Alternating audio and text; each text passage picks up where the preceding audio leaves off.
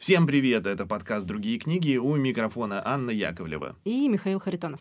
Сегодня наш третий выпуск, а о чем он будет, вы узнаете, когда его послушаете. А, между прочим, я сегодня ехал, и возле речного вокзала, прямо рядом с вывеской «Славянский шашлык», что бы это ни значило, видел э, очень грязный и такой достаточно повидавший виды рекламный щит с надписью «Начни читать прямо сейчас». Ой, я обожаю этот щит. Ты я когда его? хожу пешком с мет- от метро до дома по этой дороге, я каждый раз задаюсь вопросом, для кого он там висит. Да. Вот мы с тобой его увидели, как бы уже, и уже хорошо. Я его увидел из окна автобуса, просто мне как-то хотелось смотреть по сторонам. Но мне кажется, его невозможно заметить. Потому что он висит с обратной стороны э, дороги. Да. Не там, где машины видят, и на такой высоте, где Да. уже начинаются, мне кажется, облака.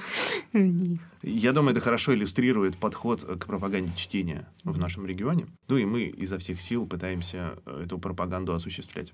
А Интересно, если выйти на улицу с плакатом каким-нибудь, с рекламой книжки, это будет считаться одиночным пикетом? Меня могут забрать за пропаганду чтения? Ох, эм, мне хочется поставить эксперимент. Ну, когда не- потеплеет, да, пожалуйста? Да. Как-то, да. Можно подойти к сотруднику правоохранительных органов и задать этот вопрос. И тогда ты точно отъедешь, потому что подходить к сотруднику правоохранительных органов, возможно, уже тоже незаконно. Там как-то напринимали всяких законов, и, и я что-то боюсь. У нас недавно вот приняли человека с пустым плакатом. Серьезно. Да, прошлой что- неделе. Он Да. просто стоял с чистым ватманом, и все, и И, отъехал. и ему предъявили обвинение в незаконченности. Я не стала вчитываться, но порадовалась. Как мы, интересно, сразу подошли к, к названию книжки, которая сейчас у меня в руках. «Невероятные происшествия в женской камере номер три». И ведь мы не репетировали. Эм, Вообще, И- а- Да. Это Это не мы такие, это жизнь такая, да. мы репетировали только, как зовут автора. Кира Ярмыш. Мышь в них. А, Непривычно просто ударение на второй слог. Ну что, Аня, давай рассказывай, раз Да. уж Кира Ермыш у нас. Нет, я очень хочу на самом деле про нее рассказать. А, Кто такая Кира Ермыш? Для тех, кто не знает, это пресс-секретарь Алексея Навального. А, Опа, Опа. В нашем подкасте можно говорить Навальный. я не знал. А это та девушка, которая ведет все вот эти вот его еженедельные выпуски расследования. Мгм. Молодая, очень симпатичная, с очень классным голосом и, как выяснилось, с очень классным слогом. Мгм. Она вдруг написала роман. Я про него узнала, когда корпус его анонсировал, вот типа он вышел. Вот-вот-вот он выйдет, вот типа неделя-две. И прочитала я его вот чисто из, как бы это странно ни звучало, из своей любви к какой-то тюремной современной прозе. Может быть, я готовлюсь как-то морально. Нет, на самом деле я очень люблю, э, сразу отходя в сторону, реально одна из лучших книжек, которые я читала, возможно, в жизни, это «Тюремные дневники» Олега Навального, брата. Три с половиной. Я надеюсь, что если нас издательство «Индивидуум» сейчас слушает, ребят, переиздайте. Индивидуум, да, и вы супер классные. Продолжая тему, вот мне очень нравится то, как э, писал Эдуард Лимонов о своем тюремном опыте. них. Офигенный. И эта тема не перестает себя э, пополнять, Исчер- исчерпывать. Особенно у нас. А Я сейчас заметил интересную вещь. Я вот открыл книжку, а здесь везде стоит 2021 год. Это что, она из будущего? Она из будущего. Это какой-то прикол.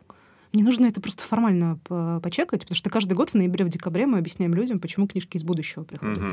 Все книги, которые появляются в конце года, они маркируются 21 годом. Да ты что? Ну, типа следующим годом. Да. Мгм. Это какая-то история законотворческая, странная. Понятно. То есть совсем, на самом деле, свежая книжка. А, Мы сейчас выяснили, что на Литресе ее налетели всякие кремлеботы и за- наставили единиц. Очень классно, что уже больше ста человек на Литресе успели ее прочитать, хотя книжка вышла буквально неделю назад. Очень читающая страна у нас. Я бы его прочитала до конца, даже если бы он был бы очень плохой. Мгм. Я была к этому готова, если бы он был написан плохо, потому что она не писатель.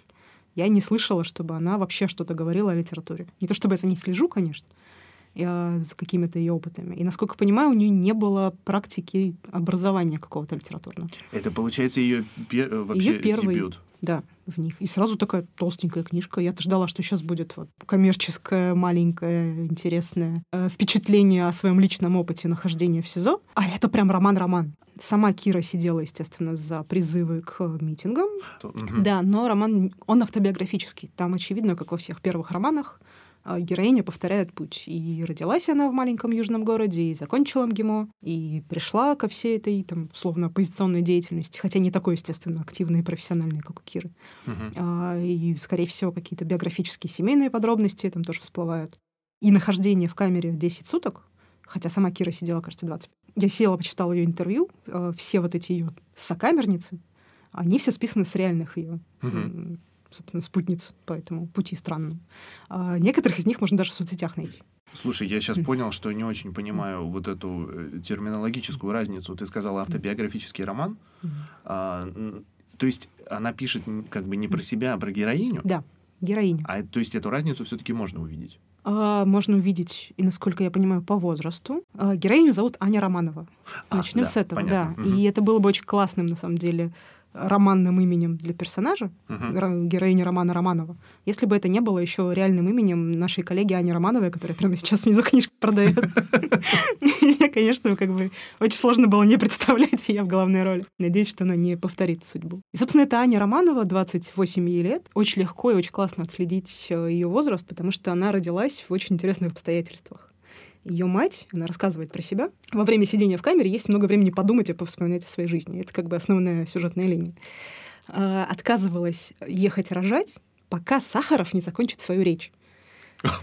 Знаменитую речь я пошла гуглить, что это за речь. Это, кажется, 8 июня 89 года. Очень скандальная речь, которой он вышел за рамки своих каких-то научных историй. И мы как бы понимаем, что вот человек, который родился под Сахарова, не мог не стать оппозиционером. Так она, получается, практически твоя ровесница. Да, у нас с ней вот практически чуть ли не день в день. Прикол. Какой-то. И она не сразу влезает во все эти... Там, на болотную она выходит первый раз, кажется, э, втягивается во всякую противовластную активность, а, делает репост призыва на митинг, и из чего как бы наш российский самый справедливый суд в мире считает, что она организатор. И она, значит, залетает на 10 суток. Она очень благополучная девочка из МГИМО, которая, в общем-то, такой orange is new black немножечко, да, то есть она попадает в среду, которая не готова. И он очень круто сделан композиционно. Вот эти 10 суток, они описаны в 9 днях, это могли бы быть, конечно, 7 кругов, но это 9 немножечко вот этих разных дней, а, в которые она проходит там все стадии отрицания, принятия, гнева, чуть ли не получения удовольствия. То, во что она превращается в конце, это вообще отдельный кайф. То есть мне очень понравился финал. Это тот случай, когда последние страницы ты читаешь просто вообще с таким напряжением. Они сделаны очень круто именно стилистически. Ты понимаешь, что вот он уже финал, книжка кончается, у тебя да, остается да. три страницы, но вот это, вот это я такое люблю очень. И последние строчки, и слова, и как бы все это завершается. Я не называю какой сюжетной линии, потому что я не хочу прям вот... Не то чтобы проспойлерить. Спойлерить там нечего. Угу. 10 суток в СИЗО. Потом она как бы выйдет. Мы знаем все это. Но там есть один художественный, очень классный момент. Она сидит с шестью, пятью, шестью сокамерницами. А, все разные типажи. Одна, значит, активная наркоманка. А, там есть инстаграм-модель, которая попала туда за нападение на полицейского. И она вся вот такая тюнингованная, классная, вообще из другого мира. Боже мой. Моя любимая — это девушка, как же ее зовут, забыл. В общем, она такая простая русская баба, такая с фигурой, такая мясистая, классная, с подходом. И у нее в 25 лет, у нее третий муж уже. Один умер, второй там сидел, кажется, там, или он сидел и умер. Сейчас у нее третий, с которым она познакомилась на похоронах второго. И как бы все бы ок, кроме того, что это темнокожая девушка. Потому что ее дедушка был кубинец. То есть там как бы характерный ряд очень крутой. Это, фанта... да. это звучит mm. очень фантастически, я сейчас понимаю, но при этом это же настолько... Это вот... настолько жиза вообще. То есть да. она их, скорее всего, даже не придумала. Она всех их списала. Мне вот реально хочется сейчас взять, она у меня под рукой лежит, и сбежать из студии и начать читать прям. Читается все легко и классно, и читала я с большим удовольствием, кроме одного «но». Угу. Я прям очень хочу пострадать и поныть на эту так. тему. Да. А если я, я не думаю, что там Кира сидит и слушает, и мониторит, и читает. Но у меня такой большой вопрос в воздух. Зачем э, читателям в какой-то момент раскрывать главную метафорическую игру романа? Поясни, Поясню. что ты Кроме э, социального пласта, про самых разных русских женщин, которые сталкиваются в одном месте. И, э, очень дружественно, там никакого насилия нет, ничего вот этого тюремного. Они там смеются над ней в какой-то момент, что как правильно зайти в камеру, да, заходи, как обычно, типа, ты чё? Э, в них, а, кроме просто какого-то житейского интереса к судьбам самых разных людей.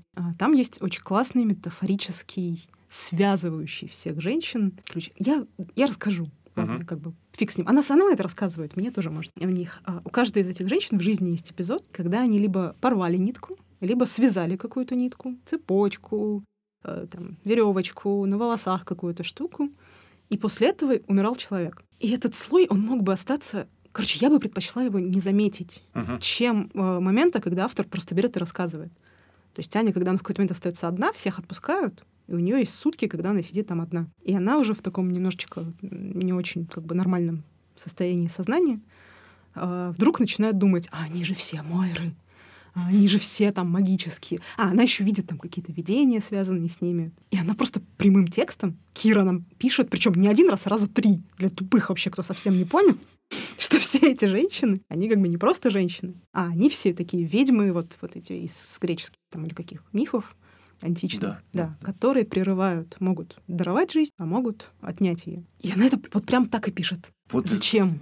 Слушай, а М. мне кажется, я сейчас М. понимаю, зачем. Ты сама М. об этом сказала, что она сидит, возможно, не в совсем нормальном состоянии сознания. Так, э, мне кажется, это как раз и есть очень э, крутая иллюстрация того, что она сейчас не совсем адекватна. Мне лично это очень знакомо. Э, Когда я на чем что-то меня очень сильно волнует, я испытываю какой-то сильный эмоциональный эффект, я порой куда-то вот э, попадаю в какой-то такой нарративный слой и начинаю думать о том, что происходит, э, вот в, в том числе в терминах таких мистических или каких-то там сказочных или еще что-то такое. И мне как бы проще с этим справиться бывает. Возможно, это, может, у нее какой-то такой был у самой писательницы такой Приход. ин- инсайт. Да, э, М. возможно, оно само так написалось. Когда писатель внезапно пишет какой-нибудь сон, он же его не структурирует наверняка. Сны там тоже есть. И Ну. сны там хороши. И Мне вот Да, лично вместе. очень понравился то, что ты сейчас, прием, который ты описала, он, э, мне кажется, как раз иллюстрирует. Ну, вот мне Хорошо. бы хотелось либо самой до этого допереть и вдруг увидеть связь между рассказами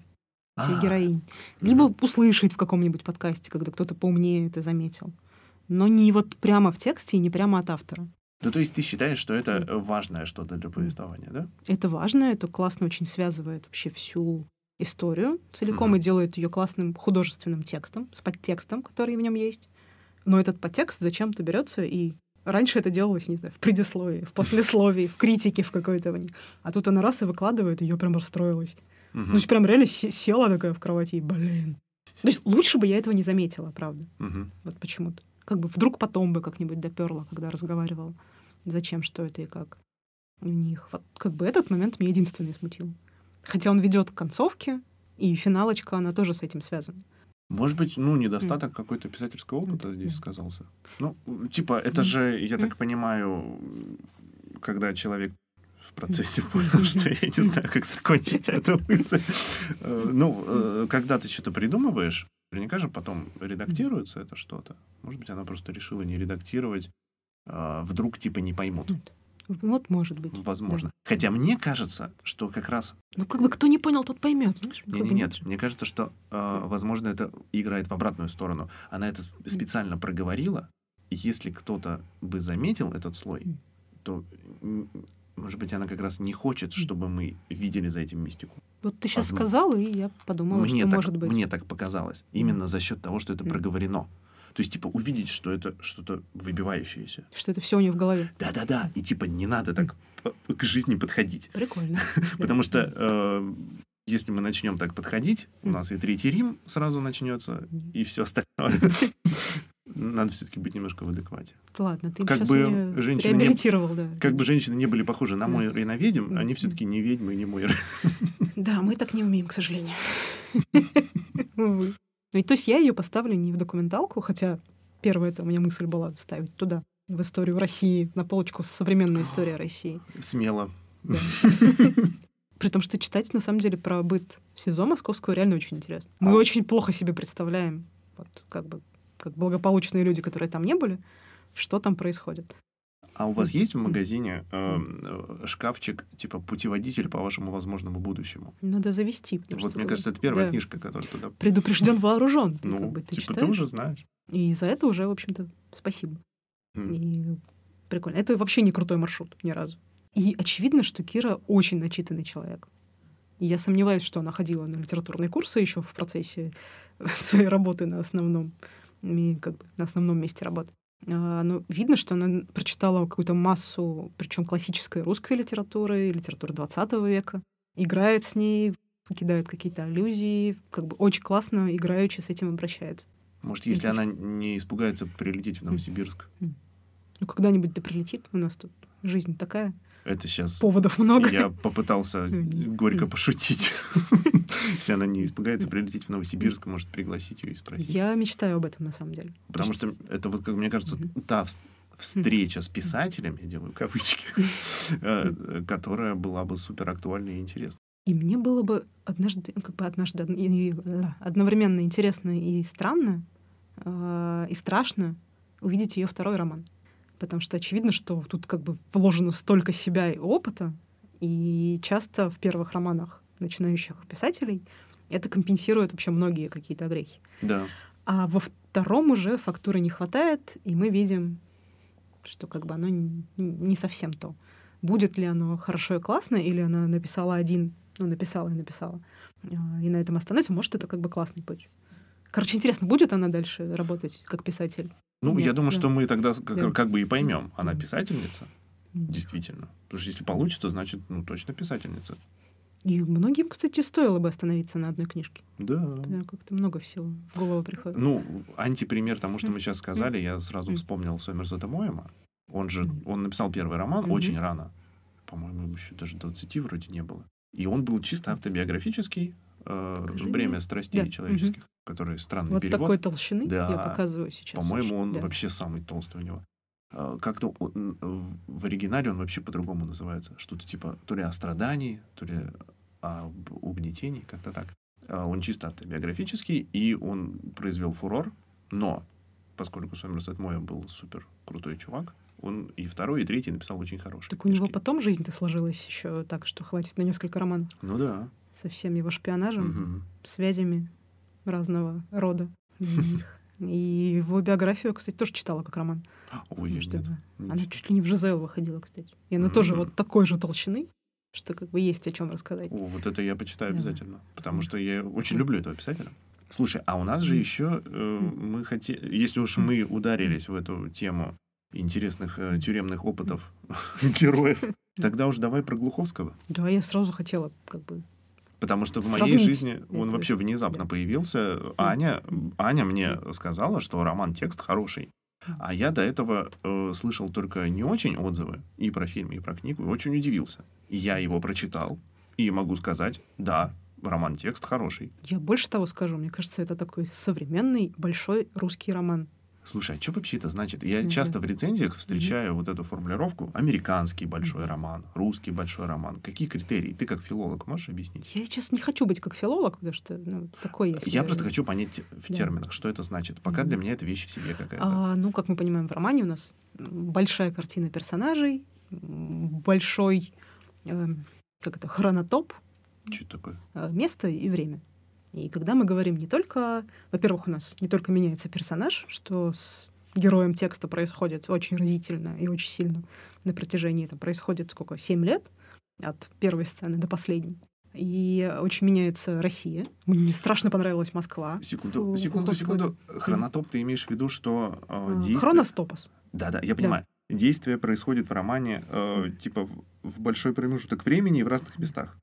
Я боюсь обосраться сейчас немножечко сказать, да, угу. как бы, чтобы, ну, что моя маленькая Москалева в голове такая, что ты несешь сейчас? Ну, она как раз пусть да. и послушает и напишет да. отзыв. Она, кстати, не слушает нас. Ну, Ха, говори, что хочешь. Да. Короче, что для меня, на самом деле, сейчас большой русский роман? А, с русской, сразу, с русской прозой все хорошо с отечественной. Я, кстати, подтверждаю. Да. Ее много, она разная, могло бы и поменьше быть в какой-то Ее гораздо больше, чем вообще мы даже себе представляем. Да. А, понятно, что есть там топ-10 каких-то людей, которые на пьедестале, и которых я уже перестала читать. А это, кстати, кто? Это у вот тебя? Рубина, Улицкая, Акунин. Тут у нас там еще есть. Я, я таращу просто, глаза. Слушай, я их меня... перечитала просто много очень. Я, я тогда поделюсь. Да. Ну, mm. это был не топ-10, а топ-3. У меня это типа э, Пелевин, Толстая, Сорокин. Пелевин, Толстая, Сорокин, вот эти вот все люди. А, мне сразу просто самые медийные в голову пришли, uh-huh. те, кто чаще всего приходит. Пелевина я перестала читать сразу после универа, потому что нас там перекормили им так, что у меня до сих пор какой-то рефлекс вырабатывается. Я ничего не могу про это сказать. Сорокина я, конечно, читаю с удовольствием. Но вот он у меня уходит куда-то в такие империи инопланетной, uh-huh. какой-то великой вообще не нашей литературы. Если бы он был не русским писателем, uh-huh. а переводным, у меня был бы, он бы стоял бы там же. Я, кстати, mm. хочу э, по поводу Пелевина, просто mm. маленькую ремарочку. Я безумно его люблю, mm. но я отдаю себе отчет, что это не совсем литература. Это какой-то... Не совсем. Иногда это какой-то балет вообще. Там у него столько... У него есть книжки, которые прям литература, но все равно они немножко не до конца. Вот Сорокин — это прям литература. Поэтому от него иногда и тошно, и хочется умереть, и он А прям иногда такой... так вставляет, что А это ин- вообще он- никакого он- не нужно, да. Да, типа э, его читаешь, и он настолько в тебя проникает, и ты уже потом вообще другой. А у Пелевина такого немножко нет. Он все-таки работает прям с интеллектом. Как бы, как бы круто у него не получалось, он все время работает только на интеллектуальном уровне. Вот, мне кажется, дело в Я этом. не перестану как бы повторять, что регулярность убивает. Такая а, нарочитая договорная регулярность, вот этот его каждый год по роману, он Мгм. же в сентябре выходит, потому что у него договор с Эксмо на сколько-то лет. Ну, и ты уже ленивый только не пнул его за это. Да, и то есть это, мне кажется, что это сказывается все равно и на качестве, и на всем остальном. Возможно, я дождусь, когда этот договор кончится. И он, выдохнув спокойно, напишет что-то реально классное, и мы все прочитаем. Как вот ранние какие-то тексты. Может быть, я не права. Как бы кто-то хвалит. Я не читала, но осуждаю. Вот у меня сейчас такой к нему подход. То есть Ну. мне это просто читать неинтересно. И почему я не воспринимаю это как большие русские романы? Потому что человек, который сидит уже на вершине, мне кажется, он не очень погружен-то в, в реальность и в действительность. Да. И не так чувствует изменения, которые происходят в основной массе и читателей, и людей. Вот И- я согласен. Я поэтому люблю читать Пелевина, потому что мне хочется э, часто от этой действительности куда-то отойти и отвлечься. И он, вот эс- эскапистская такая у него интеллектуальная работа, мне она очень нравится. Но э, мне я понимаю, мне что часто хочется читать вот про да, литература — это Да. же совсем про Да. другое. то есть что-то про чувства. более живое и близкое ко мне. В этом Мгм. плане, конечно же, я обожаю Сальникова, который одновременно и поэт, и бытописатель. И это вообще какое-то чудо, которое нам дано, не знаю, небесами. У него- Сальников так, просто the great и the best. У него же должен выйти, кажется, новый роман. Вот, Э, вот, да вот, ты вот. Да. Класс. И фильм. Тебе какая у него книжка больше всего? Я, конечно, скажу Петрова, потому что это первый был такой вообще, вообще шок. Я не Мгм. думала, что мне что-то может удивить вообще в пространстве русского романа. Я очень хорошо помню момент, когда я думаю, сейчас вот я главу дочитаю и все, и спать.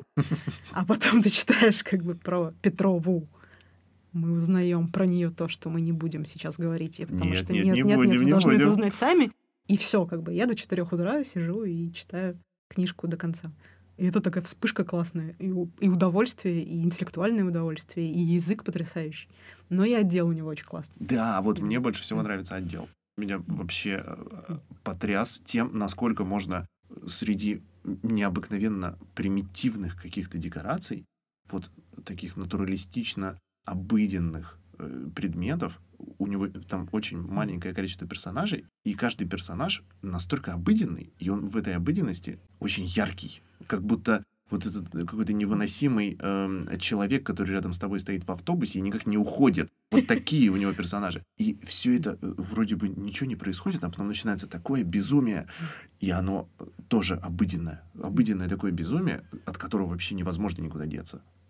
Это, какой-то прострел в голову вообще крутостью. Настолько он И здорово написал. настолько чувствуется, что он так любит своих персонажей. Это какая-то вещь, которой мне очень долго не хватало в современной русской литературе, и я уходила в зарубежку, когда мы говорили вот про нарративные романы. Мгм. А ты, я много раз читала, и я чувствовала, как автор презирает своих героев, как-то вот он их придавить немножечко ногтем. А вот какой-то огромной любви, при том, что персонаж сомнительный, и моральный, и физической чистоты часто, и как бы всего этого. И это вдруг у Сальникова так заметно и видно, и классно. И ты чувствуешь, что, блин, вот, да, мне вот этого не хватало. И возвращаясь к Глуховскому, я чувствую, как он любит каждого из этих героев. Хотя он в- сам как автор, он уже становится персонажем, потому что он довольно медийное лицо. Мгм. И, он не выглядит как человек очень любвеобильный, и вообще как будто он любит людей. Да, довольно критически он настроенный. товарищ, да, это все. Но в тексте ты понимаешь, что он каждого из них, вплоть до каких-то второстепенных героев, любит совершенно по-человечески. Мне было жалко вообще всех, Мгм. когда я читала текст. И жалко вот не как котеночка, а вот какую-то разрушенную, непрожитую жизнь. И причем, э, мне кажется, что там это не только относится к людям, а это относится и к Москве, И- которая написана, и вообще к улочкам, и э, к самой стране, которая у него и там этот тоже маленький проявляется. город, в котором живет его мать, где он родился, не забыла. Я даже Там и... Серпух. Ну вот что-то было какой-то маленький Было ли там название? Да, был. Лобня. Да, А, да. возможно. И- Ну, и- Сам герой живет в Мгм. Лобне. Да. Меня удивило, э, я не ожидал от Глуховского, что он так хорошо пишет. Вот Это мое главное впечатление. Это вот то, что, как это сформулировать-то, я это чувствую сразу. Вот когда читаешь, и не, в предложении тебя ничего не бесит. И хорошо. Даже хорошо прям. Вот понятно, что каждая буковка и каждая запятая на своем месте. И по-другому ну, не скажешь. Вот, вот это, по-моему, литература, да? Еще вот эта интонация некоторой былинности, он же складывает, что вот и отсидел он семь лет, и вы... Ну, как бы не буквально, я сейчас очень утрирую, но у меня было ощущение, что он тебе реально рассказывает вот какое-то такое житие. Вот, да. это именно про, про слои. Кажется, Москалева что-то поводу говорил. Я, потому что тем более не филолог, и я могу только про свои ощущения говорить. Но вот она говорила какое-то специальное определение, чем литература отличается от нелитературы. И вот она очень хорошо резонирует с моим ощущением, что это ты не просто читаешь только историю, или ты не читаешь не только просто настроение, а ты читаешь и историю, и настроение. И самое главное, ты читаешь текст, то, как он написан, это уже само по себе интересно. И все это складывается в очень такую разностороннюю, многослойную картину, которой можно наслаждаться со, со всех боков. Мне этого, на самом деле, очень не хватало на моем филфаке, который я закончила, потому что ПЕТ, не новосибирский, а был более заточен на преподавание именно классической литературы в школе. И нам очень мало давали литературоведения как такового. Угу. И я, когда потом ходила на занятия открытой кафедры, сейчас нужно, наверное, пояснить тем людям, которые не в Новосибирске. Заодно давай расскажем, кто такая Москалева. Кто такая Москалева, почему мы ее вспоминаем? Это кандидат филологических наук, которая открыла нам мир вообще, на самом деле, литературы. После филфака, после пяти лет филфака, я вдруг поняла, что такое филология и как можно читать текст. Когда ты понимаешь, что выбор э, прилагательных, выбор имен э, работает, как бы как вообще устроена литература, и насколько это кайфово вскрывать, как не читать текст не просто как историю, или как побуждающий тебя к чему-то воспитательный текст, или как высказывание социальное, но читать как головоломку и раскрывать ее как пазл.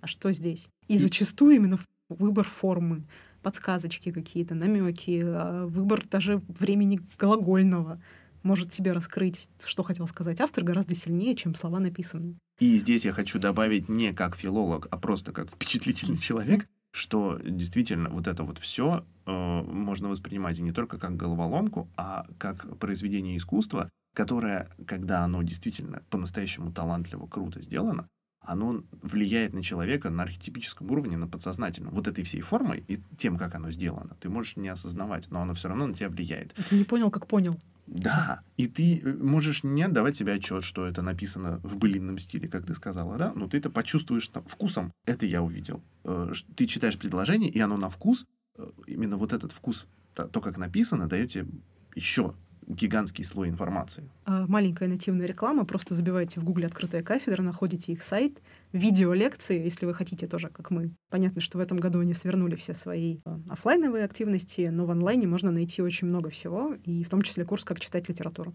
Это изменит вашу жизнь вообще, ребят. Это должен быть такой веселый джингл. Я думаю, что это прекрасная логическая точечка, на который мы наш такой активный импровизационный выпуск можем завершить. Я думаю, список книг сегодня да. будет особенно большой. Давай угу. красиво объяви, что я сейчас буду читать. А, Миша, прочитай нам, пожалуйста, некоторый отрывок из книги Киры Ермыш э, «Невероятные происшествия в женской камере номер три». А я пока подумаю, почему номер три, кстати. Нельзя же просто так давать число заголовки книги и ничего это не вкладывать. Я подумаю. Я теперь тоже буду об этом думать.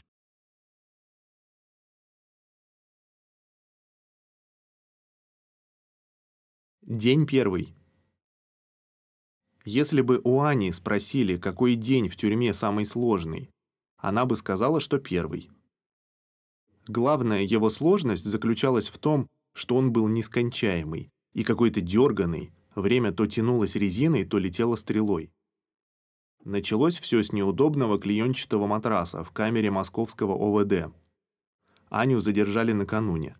Но день с беготней от ОМОНа, автозаком, оформлением в отделе полиции вышел таким насыщенным, что она почти не заметила, как он закончился. Осознание того, что она оказалась в тюрьме, пришло к Ане только в камере. Всю ночь она провела, ворочаясь на липком матрасе и одергивая майку, чтобы не соприкасаться с клеенкой голым телом. Матрас лежал на полу, подушки и одеяла не было. Удобно устроиться не получалось. Рука под головой начинала неметь или бок отлеживался. Который час она не знала, в камере не было окна, только круглосуточная тусклая лампочка над дверью. Телефон у нее отобрали. Просыпаясь, Аня за неимением других развлечений снова и снова рассматривала стену перед собой. Отваливающуюся краску, похожую на яичную скорлупу, подозрительные потеки, о происхождении которых она предпочитала не думать. Надписи «Леха», «Бирюлева» и «Аллаху Акбар». Проснувшись в очередной раз, как от толчка, Аня поняла, что теперь ей не померещилось. От пола шла ощутимая дрожь. Это в метро начали ходить поезда. Так ей стало ясно, что наступило утро. Потом стал оживать ОВД. Аня слышала это из-за своей приоткрытой двери. На ночь добрый дядечка-мент не запер ее совсем, а оставил в дверном проеме щель, шириной с ладонь. Сделать щель побольше Аня не могла. Ширина проема регулировалась цепью, накинутой на дверь снаружи. Аня лежала и слушала, как в дежурной части переругиваются полицейские. Надрывается телефон, звенит дверной замок, шумит вода в туалете. Наконец за ней пришли и отвели в этот самый туалет. Полицейский пустил ее внутрь, а сам остался снаружи подпирать дверь. Аня попереминалась с ноги на ногу, оглядываясь по сторонам. В голову пришла сцена из фильма «На игле», где герой вынужден зайти в худший туалет в Шотландии. Он явно не бывал в Тверском ОВД. Щербатый плиточный пол был покрыт жидкой грязью, с бачка свисала ржавая цепь, к унитазу, являвшему собой дырку в полу, Аня передумала приближаться. Полицейский отвел ее в камеру. Время тянулось безнадежно медленно. Дверь на этот раз закрыли плотно, сквозь нее не доносилось ни звука. Аня шарила взглядом по стенам, еле различимым в темноте, но это было сомнительное развлечение. Мысли еле ворочались в голове. Тяжелые и громоздкие от недосыпа. Аня не знала, сколько так просидела. Ей казалось, что даже сердце у нее стало биться медленнее, а сама она начала погружаться то ли в медитацию, то ли в анабиоз. Когда дверь открылась и в камеру вошел полицейский, Аня вздрогнула от неожиданности и не сразу